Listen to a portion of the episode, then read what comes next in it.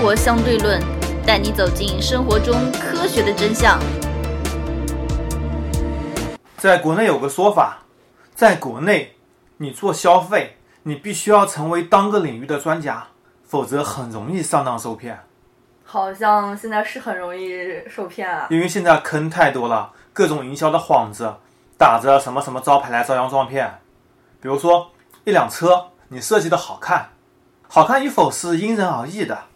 有些车设计的很丑，而厂商却以丑做概念，说这是什么什么名师设计，秉承了什么什么理念，好像就认为你说它长得丑。你们这帮凡人都不懂时尚，都不懂审美。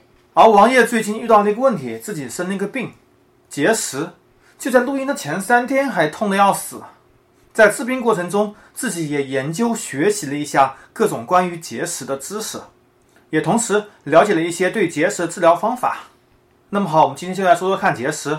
我是最近被结石折磨得非常痛苦的王爷。我是看到“结石”两个字，自己的腰子就隐隐作痛的腰叔。今天就我们两个人来录节目。而且他对结石也没有太大兴趣，因为他最近生了痔疮。这样真的好吗？其实我们常见的结石有这几种：肾结石、胆结石和胃结石。嗯。那王爷所得的是肾结石，嗯，也是发病率比较高的结石之一。相对来说，胆结石发病率相对低一些，胃结石也不低。那么，自然从肾结石开始说。肾结石其实有非常非常多种，原因也可以分为很多类，有原发性的，其他疾病引起的，或者是和饮食有关的。目前我们所知道肾结石一共有三十二种成分，哇！而最常见的为草酸钙，草酸钙结石一般占了结石的百分之八十到九十，而王爷所得的也是草酸钙结石。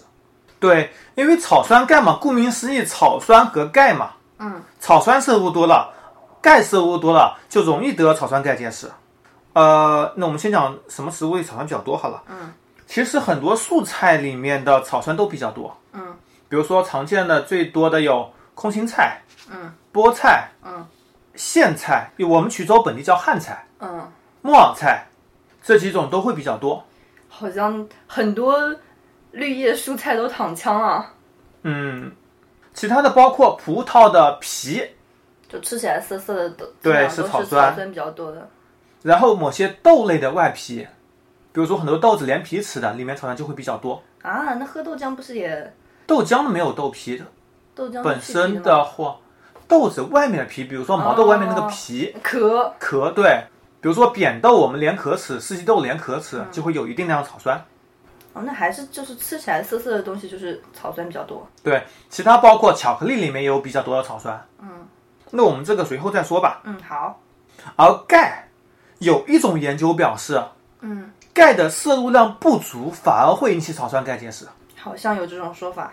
这个是我找了很多来源，在维基百科上面也有各种来源，很多很多的科学研究都表明了这一立场。哎，那为什么草酸钙结石它应该是草酸和钙吃的越多，它就越容易形成结石啊？因为钙在人体内本身就有。嗯。就它这个钙并不是十元的，对，不一定是十元的。嗯，其他结石成分，比如说有磷酸氨镁、尿酸、磷酸钙、膀胱氨结石。那我们来简单说说看这几种常见的结石的特点吧。嗯，其实草酸钙结石是你的尿酸呈酸性，嗯，就是 pH 值低于七，嗯，它的质地比较硬，不易碎，而且粗糙，而且非常不规则。颜色通常是棕褐色或者有一点白色物质，在 CT 平片扫描中它是比较容易显形的。嗯，所以当时王爷做 B 超发现有结石的时候，医生也建议去做一个 CT 平片。嗯，因为 CT 毕竟辐射量比较大。对。而且怎么说，我们经常做一期关于辐射的节目。嗯。我们辐射中医可以专门说，当时被王爷所拒绝了。嗯。其他的，比如说磷酸钙结石，它的尿液是呈碱性的。pH 值是高于七的，它比较易碎，比较粗糙，也是不规则的，是灰白色、黄色或者棕色。CT 平片可见多层现象。同时，发病率比较高的还有什么尿酸盐结石，是尿液持续呈酸性，它的结石特点是比较硬、光滑、颗粒状、黄色或者棕红色，通常原因是尿酸代谢异常。CT 平片则是不显影，就拍片看不出来。对，很难看出来。嗯，磷酸氨镁结石也是比较也是比较常见的，它主要原因是因为肾脏感染，它的表面光滑、面型或者锥形，与饮食有关，饮食造成的肾脏感染。哇，饮食怎么会造成肾脏感染？它的 CT 平片则是非常容易显现的，而胱氨酸结石则是一种遗传病。嗯，而结石根据部位可分为上尿路结石、肾结石、输尿管结石、下尿路结石和膀胱结石，还有尿道结石。嗯，王爷所见的就是肾结石跟输尿管结石，因为一颗比较大的结石从肾里掉到输尿管里。嗯，当时比较疼痛犯病的时候是在输尿管的上段，吃药复查以后是在输尿管的中下段，现在则很明显已经掉到下段了。经过不断的尿尿，终于冲出来。而肾结石通常会有什么症状呢？主要是疼痛。嗯，肾结石应该说是一种比较疼痛的疾病。关于疼痛，在科学上有一种分类，把疼痛分为一到十个等级。比如说蚊子叮你一口是三，而基本上认为最疼痛的，比如说是生孩子，认为是九点二到九点六之间。比如说拿小刀把手指割下来是九，谁会体验过拿小刀把手指割下来啊？而肾结石的范围比较宽广，从七到九不等。而常见的症状有腰痛、盗汗、痛到目眩、恶心、呕吐、烦躁不安、血尿、腹部闷痛，或者结合一些尿路感染，有可能会出现低烧或者高烧等情况。王爷当时就是出现了呕吐，严重呕吐现象，哇，然后还出现了腹泻。嗯，当时晚上非常痛苦啊，大概是十二点过了以后开始痛，一直痛到三点多，不行了再去了医院。这个痛的点也是比较六六六六六。其实肾结石从痛的本质上面来说，是石头在输尿管里或者是在肾脏里面移动，嗯，或者是由于它的形状导致戳到了输尿管引起的痛，嗯，就这两种情况。而在临床上，基本上有几种治疗方法吧，嗯，首先就是说你吃药。其实到目前为止，世界上没有一种严格的能够化结石的药，尤其是这个草酸钙结石。那怎么吃药？吃药的目的两种，一种是利尿剂，多能让你尿多的排出来，嗯，配合着喝水，嗯，让你产生更多的尿液。就其实还是物理冲出来。另外一种呢是扩张输尿管的药，嗯，而这种药王爷吃的比较多，也有一些副作用，导致的输尿管出现痒的情况。是因为扩张以后有感染吗？还是本身它就是会？应该是没有感染，主要是因为可能体积变大了或者扩张变大了，导致有一些痒的症状。嗯，而本身临床检查如果只是从 B 超、彩超上来说，其实并不严谨。嗯，因为一个石头是有 N 多个面吧，对，而 B 超、彩超通常只能照两个面，X 轴和 Y 轴，Z 轴是照不到的。而本身 B 超的反应而言，你也很难知道这东西到底有多大。嗯，所以也造成了王爷检查和复查的时候，这个结石的体积相差非常大。你那时候检查的时候好像是一点几？我两颗，一颗是零点八，一颗是一点四，一点四就非常大了。嗯，零点八是算比较中大，因为医学中归类的话，小于零点五的是小结石。嗯，因为小于五毫米的结石，百分之七八十都能够正常排出，而且甚至是不需要吃药就能够正常排出的。嗯，因为输尿管这样子，输尿管上面最宽的地方大概是零点六厘米，最窄的地方是零点三到零点四，配合着冲水、跳跃等运动，小于等于零点五的基本上都是可以正常排出的。而大于等于零点六的，在医学界认为，如果不吃药，排出的几率是百分之一，你就基本上排不出来。就是基本上排不出来。基本上开来药就是止痛剂、嗯，利尿剂和扩张尿道的药。你有用物理扩张尿道东西吗？因为这东西是在膀胱上面，是在输尿管里面，这东西进去呢还是需要比较难的，因为有些手术也是从尿道里面进去，然后再进行扩张的。嗯没关系，可能以后下来了会用到。好吧。而常见的除了药物能够治疗一部分结石，还有就是动手术。嗯，手术的主要两种方法主要是激光和超声波。激光则是一个简单的微创手术，嗯通过激光东西进行一个微创手术，把里面的石头给化小，化成碎的几颗，再然后通过排泄系统把它给排出来。嗯，而超声波呢，对于草酸钙结石是基本没有用处的。超声波碎石好像我们经常在广告上听到基本上是莆田系医院的专利。这样的啊。对，它对草酸钙结石是没有什么用处的，但是对磷酸钙或者其他结石是有用处的。嗯，但是草酸钙的几率超过百分之八十。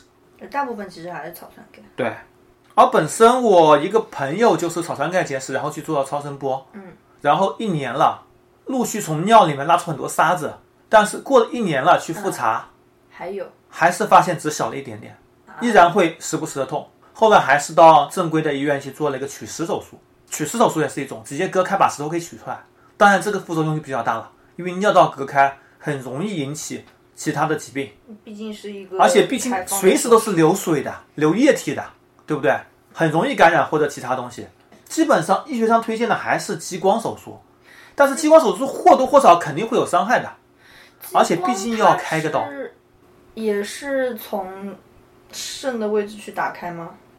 对，开一个口小口微创手术嘛。哦，具体的王爷没有做过，也没有资格来发表一些感想。哎，激光它不是可以定位到，像现在割角膜的话，它不是先激光割割好了，就是里面那一层，然后再割一个小口，把割下来那个角膜拿出来。但我不知道隔着隔着皮肤那么厚，它能不能定位到里面去割？应该是不行的，因为我查到了，基本上激光手术都是要开口，做一个微创手术。哦，而且很多医院的泌尿科也有什么微创激光治疗的一些牌子挂在那边，告诉你它可以这么做。而王爷一颗大结石是在肾里面的，还没有排出来，也比较难以操作。你去复查的时候，那颗去复查那个大结石小了很多，小的令我有点不可思议。我只能是怀疑，就是 B 超的角度有问题。应该是吧，应该是角度问题吧。而在网上，一些很多医学专家都表示，结石是用多少毫米乘以多少毫米表示的，而王爷给到一个数值却是只有一个多少毫米，可能是不同角度来看，它的尺寸是不一样的。否则你怎么想，怎么可能一点四，通过吃两周的药加大量喝水，怎么可能也变成零点五呢？可能它是一个长形，对，可能是个长的形状的。看一点四，这边看零点五。所以这颗可能随时都有可能会掉到输尿管里，随时可能会引起剧痛。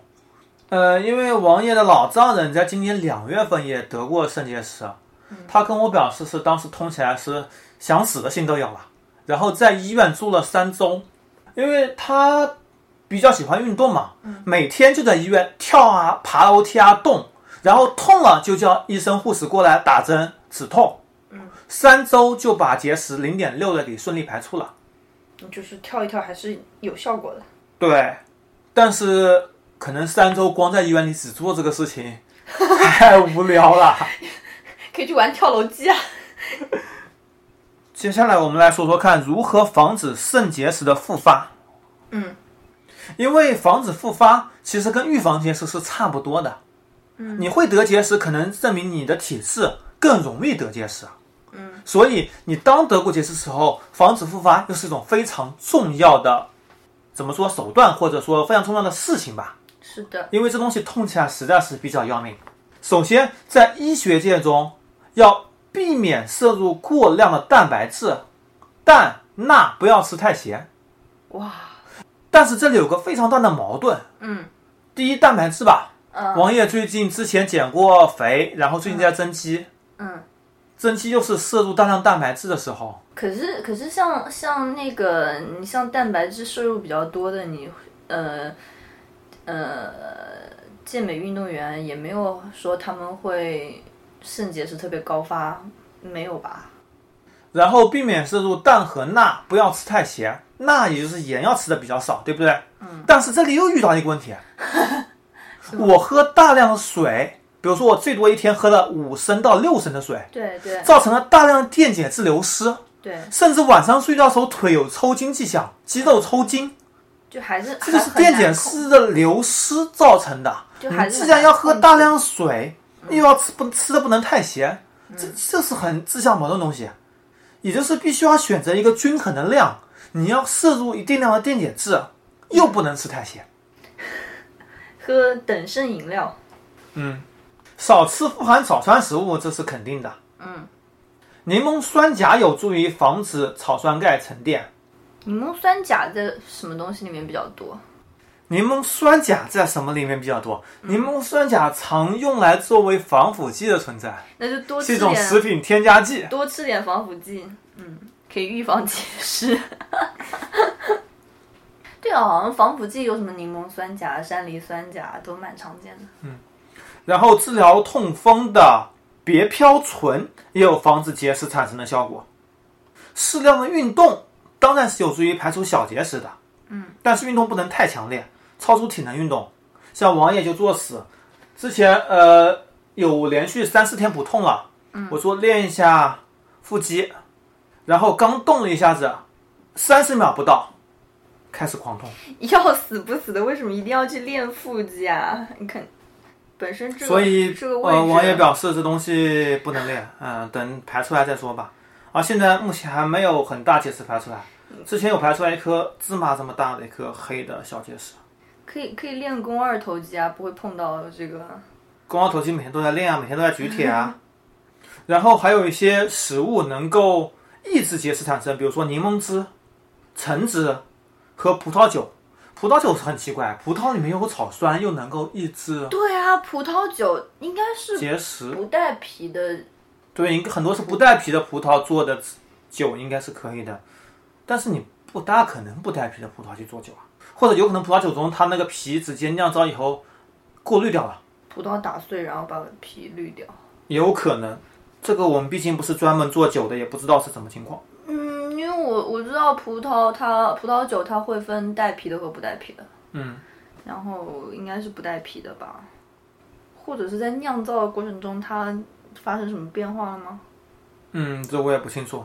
其他还有很多医学中有争议的食品，嗯，比如说啤酒，啤酒有明显的利尿效果，但是可以加速结石的产生。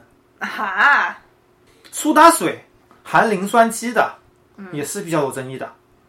嗯，葡萄柚汁它里面有柠檬酸钾，可抑制结石产生，但是这还是有点争议的，因为效果不知道如何。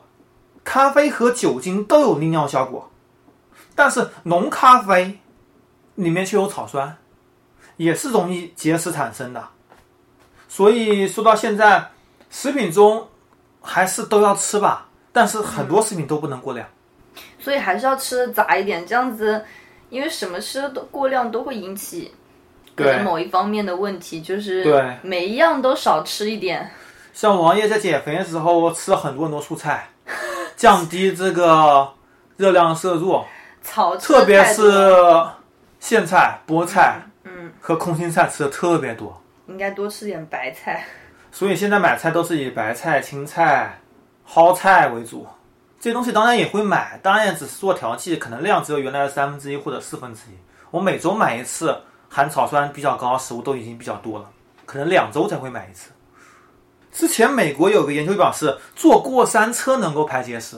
好像有这个在王爷在群里说自己得结石的时候，很多人都建议去坐过山车，我好像也说了，让你去甩出来。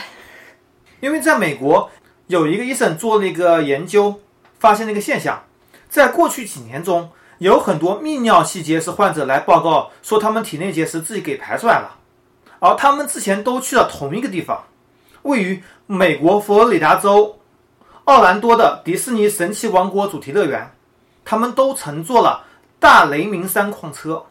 由于报告去乘坐这个大雷鸣山矿车的病人数目十分可观，所以他就专门去做了一项研究。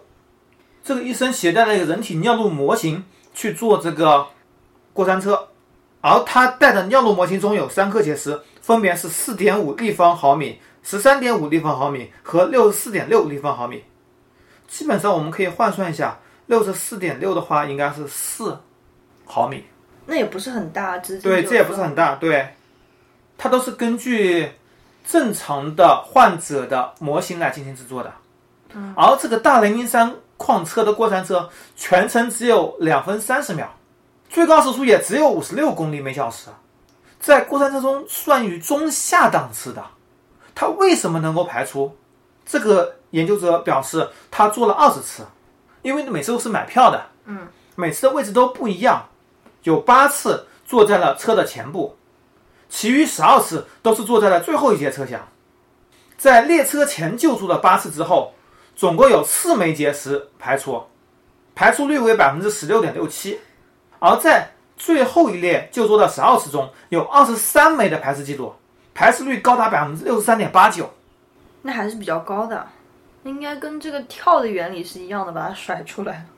嗯，不清楚，因为在统计大小时候，最小结石的排出率反而是最低的，而最大号结石在车前部做出排出率是小结石的两倍，在后座的时候也是略超于小结石的，这就证明了这过山车确实能够排出结石。嗯，但是这则研究是否是个广告，我们也不知道。在美国，可能大家不会采取这种做广告方法，但是在国内，这种作为营销手段是太常见了。嗯，那么好，刚刚就有问题，有这么多人推荐我去坐山过山车，那么得了结石就要去坐过山车吗？万一甩出来了呢？刚刚我们也说了，小于五毫米的结石排出概率，自发排出概率有百分之八十左右。嗯，当你的结石不大的时候，你肯定还是自然排比较合适。如果能够自然排出来，如果以后产生不大结石，也都可以自然排出来。嗯，这对你本身也没有坏处。而对于体积大于六毫米结石，还是去医院经过一系列干预，比如说利尿，比如说动手术，都是可以排出的，也并不需要把排结石全部寄托在过山车上。当然了，你如果正好想去玩过山车，那也未尝不可啊。对啊，因为他应该也是坐过山车和花三周时间去蹦啊跳啊，应该也差不多。对，然后当时王爷检查时候是肾脏有积液，嗯，这个积液其实是比肾结石更可怕一个东西，因为如果积液时间过长过多，嗯，可能会引起肾脏损坏，嗯，这是非常恐怖的事情。那你还不快去拆？而现在吃了这么多药，积液情况已经几乎不存在了。嗯，因为当时积液的时候腰这里很酸，碰一下就会痛，每天都要去敲这个地方，否则的话会很酸痛的感觉。嗯，现在这个感觉已经完全不存在了。嗯，吃药还是有一定作用的，而且石头也变小了。我想再经过几周努力，应该可以排出来。嗯，但是问题是后面还有几颗石头怎么办？做手术吧。这么小的结石可能还是不需要做手术，因为现在王爷检查出来四颗结石，最大也就是五毫米，我也不知道是怎么检测的，而且医院前后的这个 B 超矛盾差这么大，我也不知道是什么情况。我还是想等一等，现在这颗在下段这颗结石差不多排出的时候，再去别的医院再检查一下。嗯，因为现在毕竟没有什么其他很严重的副作用，或者说积液情况产生。嗯，而这颗即将排出结石本身会痛，但是不会很痛。嗯，平时通过一些止痛的成分加一些运动，我想还是能够正常排出的，只不过需要一点时间和需要每天坚持的运动。嗯多蹦跶。对，多蹦跶。而现在，呃，如果一个人情况下蹦跶还是有点危险的，毕竟随时可能会痛起来。嗯，可能还是要有人看护手，特别是，呃，有家人在的时候，经常出去多蹦跶，多遛遛弯，去爬爬山、登登高都是可以的。但是现在遇到一个天气情况实在太坑爹了，都洪水来了，这实在没有什么其他办法，只能再等等。出去划船。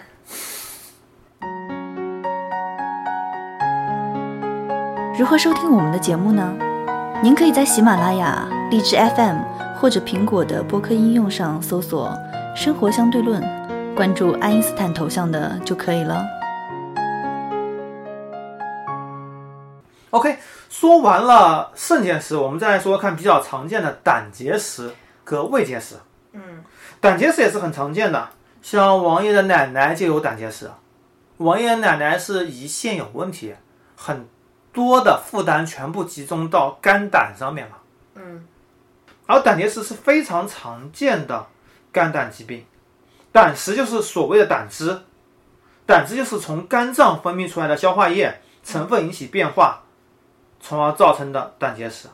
嗯，胆结石的成分主要是胆汁中的胆固醇和胆红质。根据其主要成分有胆固醇石、胆红素石、钙石、脂肪酸石以及其他。从治疗角度来看，大家可以分为胆固系统石跟胆红素系统石两类。大部分的胆石都属于这两类中的一类。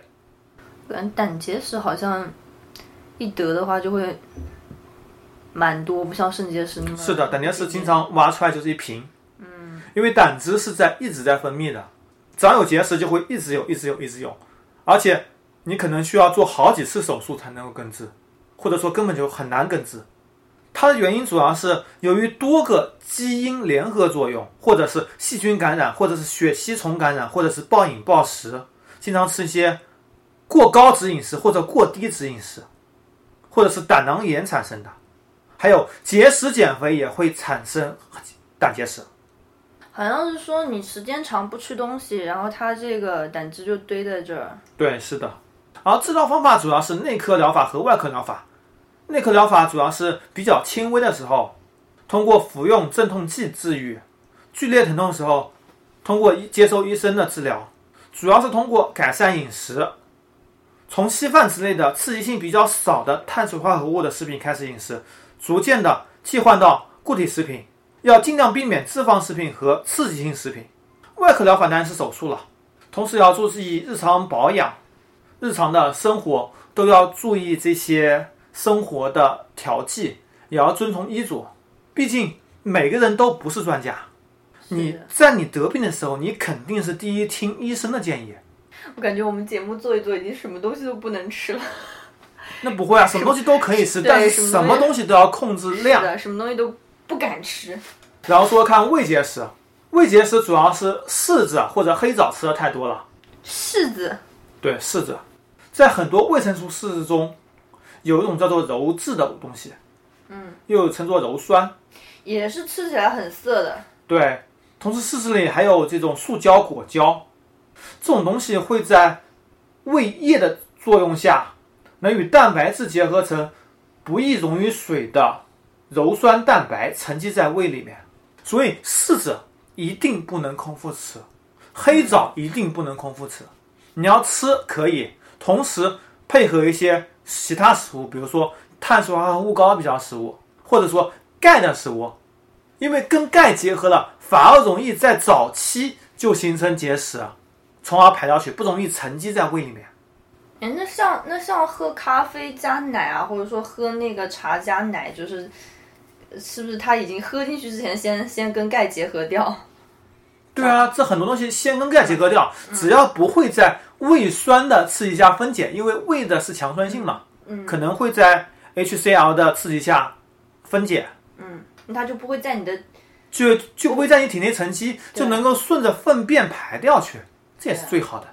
所以吃菠菜要跟一些什么豆腐啊一起烧，这样子它就吃进去之前就已经变成结石了，怎么吃进去怎么拉出来就没有关系。对，而胃结石的治疗基本上是取石。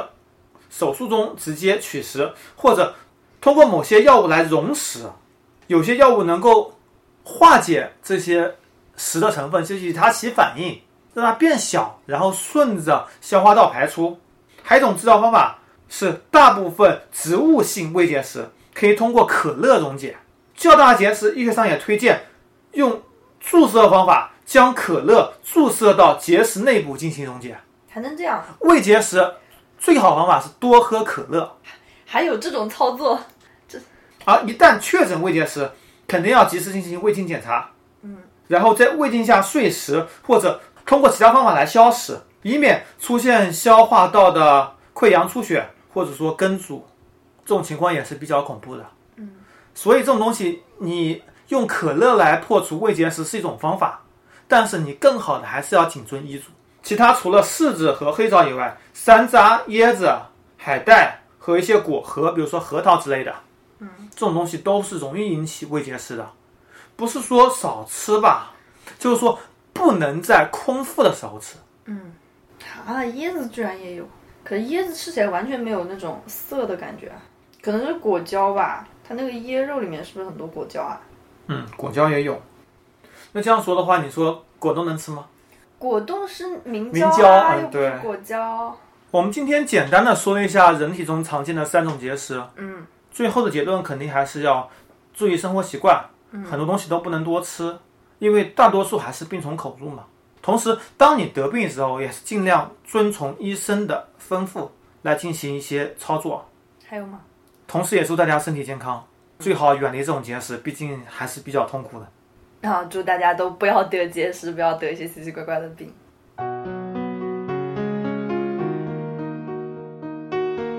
如何关注我们呢？您可以加入 QQ 群四三九九五幺七幺零，关注公众号“生活相对论 ”TLR，关注网站 eduxdl 点 com。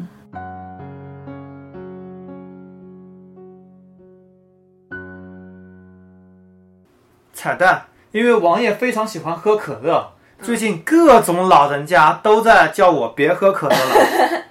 然 后就在六一八店庆的时候，王爷还专门在京东掏了三箱可乐。嗯，又没关系，老人家又不知道。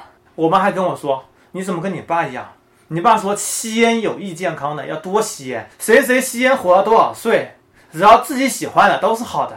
这东西是明显是有科学研究的。”王爷也查阅了各种文献资料，嗯，包括经常常见的维基百科，或者是谷歌学术搜索。因为谷歌学术搜索囊括了全球基本上所有的论文，根本不能够找到可乐和肾结石的直接联系，间接联系当然是有了。嗯，因为刚刚所说了，可乐可能会引起某些环境偏酸性，嗯，偏酸性环境可能会造成某几种结石，而可乐能够化胃结石，这也是医学中所证明的。嗯，我也不知道老人家是怎么想的。毕竟没有这么多有这么多科学的知识，而且这种东西在科学研究上本来就是一种没有定论的东西。老人家叫你不要喝，你就说好的好的不喝了，然后到家里来的时候把可乐藏起来，啊我已经不喝了，喝水就好了嘛。因为这东西本来就科学上就没有定论，对啊，我也不知道究竟是好还是不好。对啊，也许也许在这几年研究结果表明是好的，过几年又推翻了这个理论，也是很正常的呀。对啊，之前比如说。美国 FDA 表示，鸡蛋里面胆固醇过高，人一周摄入不要超过六个鸡蛋，最好控制在四个左右。可是美国人而吃鸡蛋吃的很疯狂哎。而现在，美国 FDA 表明了胆固醇对人体是没有伤害的，而且就鸡蛋里面的胆固醇，只是人体每天自身合成量的百分之一、百分之二。你就算每天吃五个鸡蛋，也不会产生太大影响。但是按照美国人的饮食习惯的话，一个正常的成年男性的话，他一天吃十几个蛋都是很正常的。那就太夸张了，就说每天鸡蛋吃个两三个没有什么问题。然后，然后中国人就就看了一个美国人的研究啊，你一天吃蛋不要超过两个。但美国人美国人早上煎蛋真的就是一打一打的煎的，就这样的。好吧，所以很多研究都是在逐渐，因为人类自己也没有摸清自己，而且本身在医学上能够治愈的疾病。不超过疾病总数的百分之十五。嗯，在医学上，大多数还是通过安慰剂疗法加上一定效果的药物对你产生的治疗。多喝水。所以这种东西其实也没有什么太多好说的。